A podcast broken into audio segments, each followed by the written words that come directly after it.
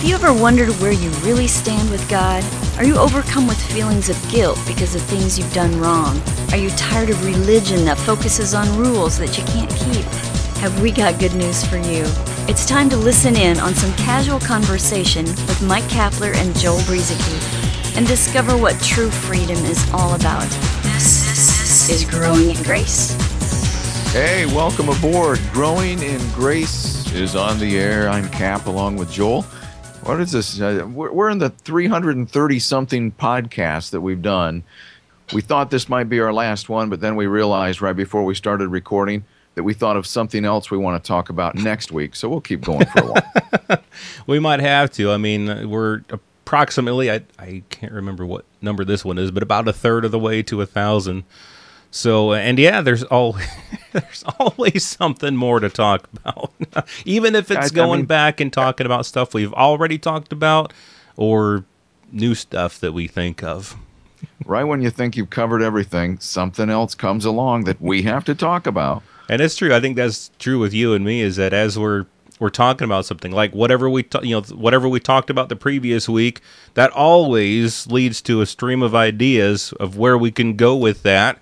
And a lot of times we probably don't even cover all the stuff that we could cover, and we move on to something else. But anyway, that's cool. That's life, and that's the beauty of just being able to be who we are and not be under any pressure to have to talk about a certain subject. It's whatever's on our hearts and minds at the time. Well, it's a big ocean of information out there when it comes to the things of God, and we've pretty much just been hanging around the beach, which is fine with me, but there's a lot to see and a lot to learn. Yeah, there is. It is a deep, deep ocean when you get into God's grace. That's for sure. Well, we were talking about some things last week, and we want to move on from that into some other things. But I mean, you know, this whole idea that, well, several different thoughts come to my mind all at once.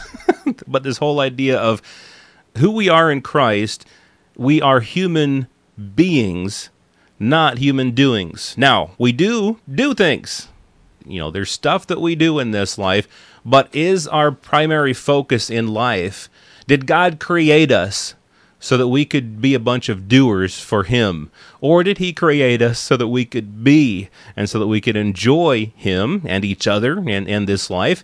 And some really great things can flow out of that. We're going to start off talking about that and move into some other things, I guess, this week.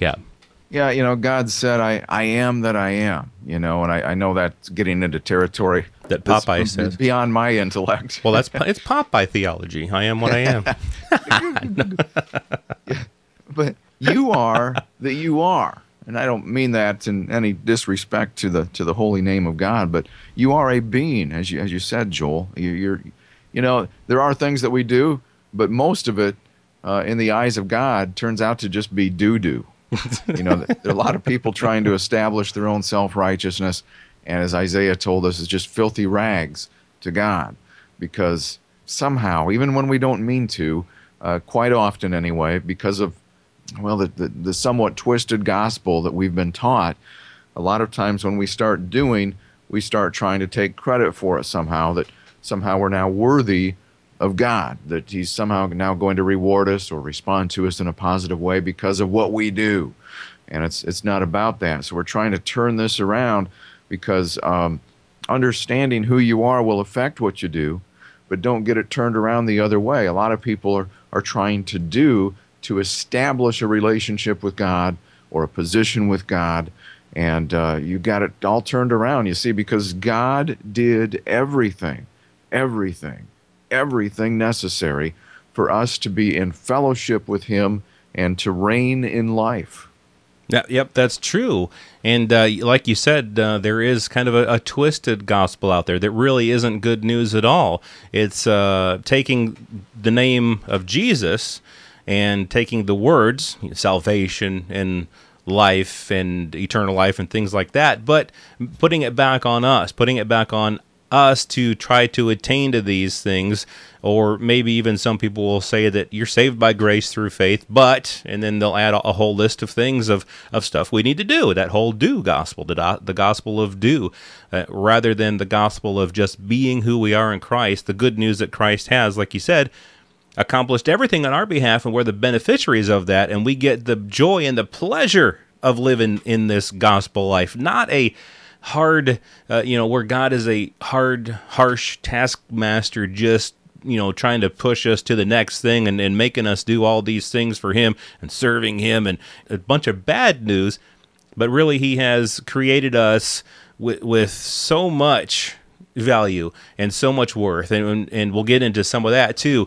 And instead of thinking of ourselves and of God in our relationship as this, he's the master and we're the ones that need to do what he says, it's a relationship where we've been made one with him and we get to be. And from that, yeah, sure, some really good stuff can flow, but that's not the primary purpose that he created us. Yeah, are you a Lion King fan, Joel? I've seen the movie. You see, I hope you've seen the movie. When otherwise, my kids I would were have younger. To disconnect my microphone right now. Well, I know some people probably think, oh, that's a new age movie. You better be careful of this and that. I got over those fears a long time ago as I started growing in grace. But there's a classic line in the movie. What's the young lion's name? Is it Simba? Hakuna Matata, that's all I know. Simba, I think. And Simba had a tough time as he was maturing because he didn't have any confidence in who he was. But the line that says, remember who you are. Mm-hmm. You can just hear James Earl Jones' voice saying that, remember who you are. And once Simba began to understand that, then he could become and start doing the things that he was created to do. Right. And that's, again, what we're trying to talk about here, those understanding who you are, who you've already been made to be, that you do have dignity and worth and value apart from anything that you've ever done right. Now, I know a lot of people think, well, I just struggle so much, and I don't do everything I should, and you don't know all the bad stuff I've done and continue to do. And look, we've all struggled in certain areas with different things. But beginning to grow in your understanding of who you are and what the finished work of Christ has created you and me to be, it will change your outlook on life. It will void condemnation and guilt and take you into a supernatural lifestyle, potentially, that just gets rid of all the muck and mire that so many Christians have struggled with much of their life. Yeah, and here is a very important thing about, when we're thinking about who we are in him, is tying that along with who he says that we are and how he thinks of us. A lot of us have this anemic view of how God views us. We think that we're just these little worms, and God had pity on us and thought, all right, they're mere worms, but I'll go down there and I'll save them. And we weren't worthy of God doing anything for us, but he took pity on us, and that view is, like I said, it's an anemic view, and it misses God's opinion of us by a long shot, by a lot, by a long way. And here's something that we were looking in Psalm 8. And let's take a look at some of the things. David wrote this thing. We're looking at Psalm 8, verse 5, but a little bit before that, I just want to read a little bit of what it says. David is talking, King David, and he says, "When I consider your heavens, the work of your fingers, the moon and the stars which you have ordained, what is man that you are mindful of him, and the son of man that you visit him?" So you can picture David thinking, the stars, the universe, look at all of this stuff, the greatness of everything that God has created. God, you have created some wonderful things. What is man?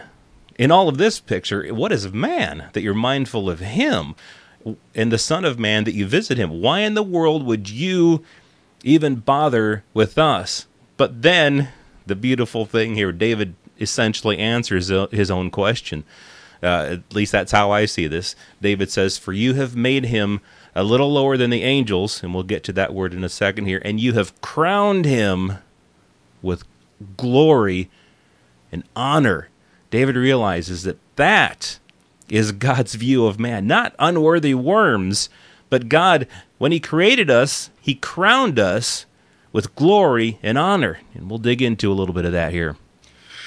Glory and honor. I got to get this up on my screen here, Joel. Let's see. Looking in Hebrews, because you were in Psalms there, right? Right. Okay. So the writer of Hebrews is quoting that verse that you were just talking about there in Psalms. And why can't I find what I'm looking for? Here we go. Okay. You have made him a little lower than the angels. You have crowned him with glory and honor. So when I look up this word in the Greek, just the word glory, it's an extremely long definition that we've got here, Joel. But let's try and help some people get this. How much time do we have? Well, we're getting to the end of this. We got maybe about 3 minutes left here. Okay. And all right. Well, let's try and wrap up as much of this as we can. Sure. Because glory implies some of these things. I'll just hit on some of them: splendor, brightness, magnificence, excellence, dignity, grace, majesty, the kingly majesty which belongs to him as supreme ruler, majesty in the sense of the absolute perfection of the deity, the kingly majesty of the Messiah. And it goes on, Joel. It goes on, praise, honor, glory, opinion or view. All these things, God has crowned us with this. This is something that he did. And you might be thinking, well, I'm not worthy of such stuff. And that's the whole point. None of us are. It's all him. It's always been about him and what he would do and what he has done through Jesus Christ. Yep, exactly. And that is, and the thing that I would like to get across more than anything else is that God did that. Like I'm just talking about what Cap just said there. It's God. God did that. He created us and he crowned us with all of this stuff, with glory and honor, and just another looking at the word honor there and the word glory, ornament, splendor, majesty, honor, glory. God created us. We had a pastor a few years ago, Cap. You remember this as well as I do. That he exchanged the words glory and honor with what we might understand today as dignity and worth. God places high value on us. He places the highest value on us. You are a meaningful person to him. His opinion of you, as Ralph Harris would say in his book, God's Astounding Opinion of You, his opinion of you is astounding. It's far more than what we even think of. While we were still sinners, Christ died for us. That shows just how much he loves us. But, we don't always feel this, of course. But the more that we understand the truth, the reality of who God made us to be, apart from anything that we've ever done, and in spite of the bad things that we've done, God looks at us with dignity and worth, with glory and honor. So next week, right here on Growing in Grace, at growingingrace.org, we will talk a little bit further about how you and I are more like God than we've probably ever thought. Next week, right here, Growing in Grace. This has been Growing in Grace with Mike Kapler and Joel Brzezinski, heard online through various internet sources around the world each week. To access hundreds of past programs, visit graceroots.org. Share it with a friend and listen again next week for more Growing in Grace.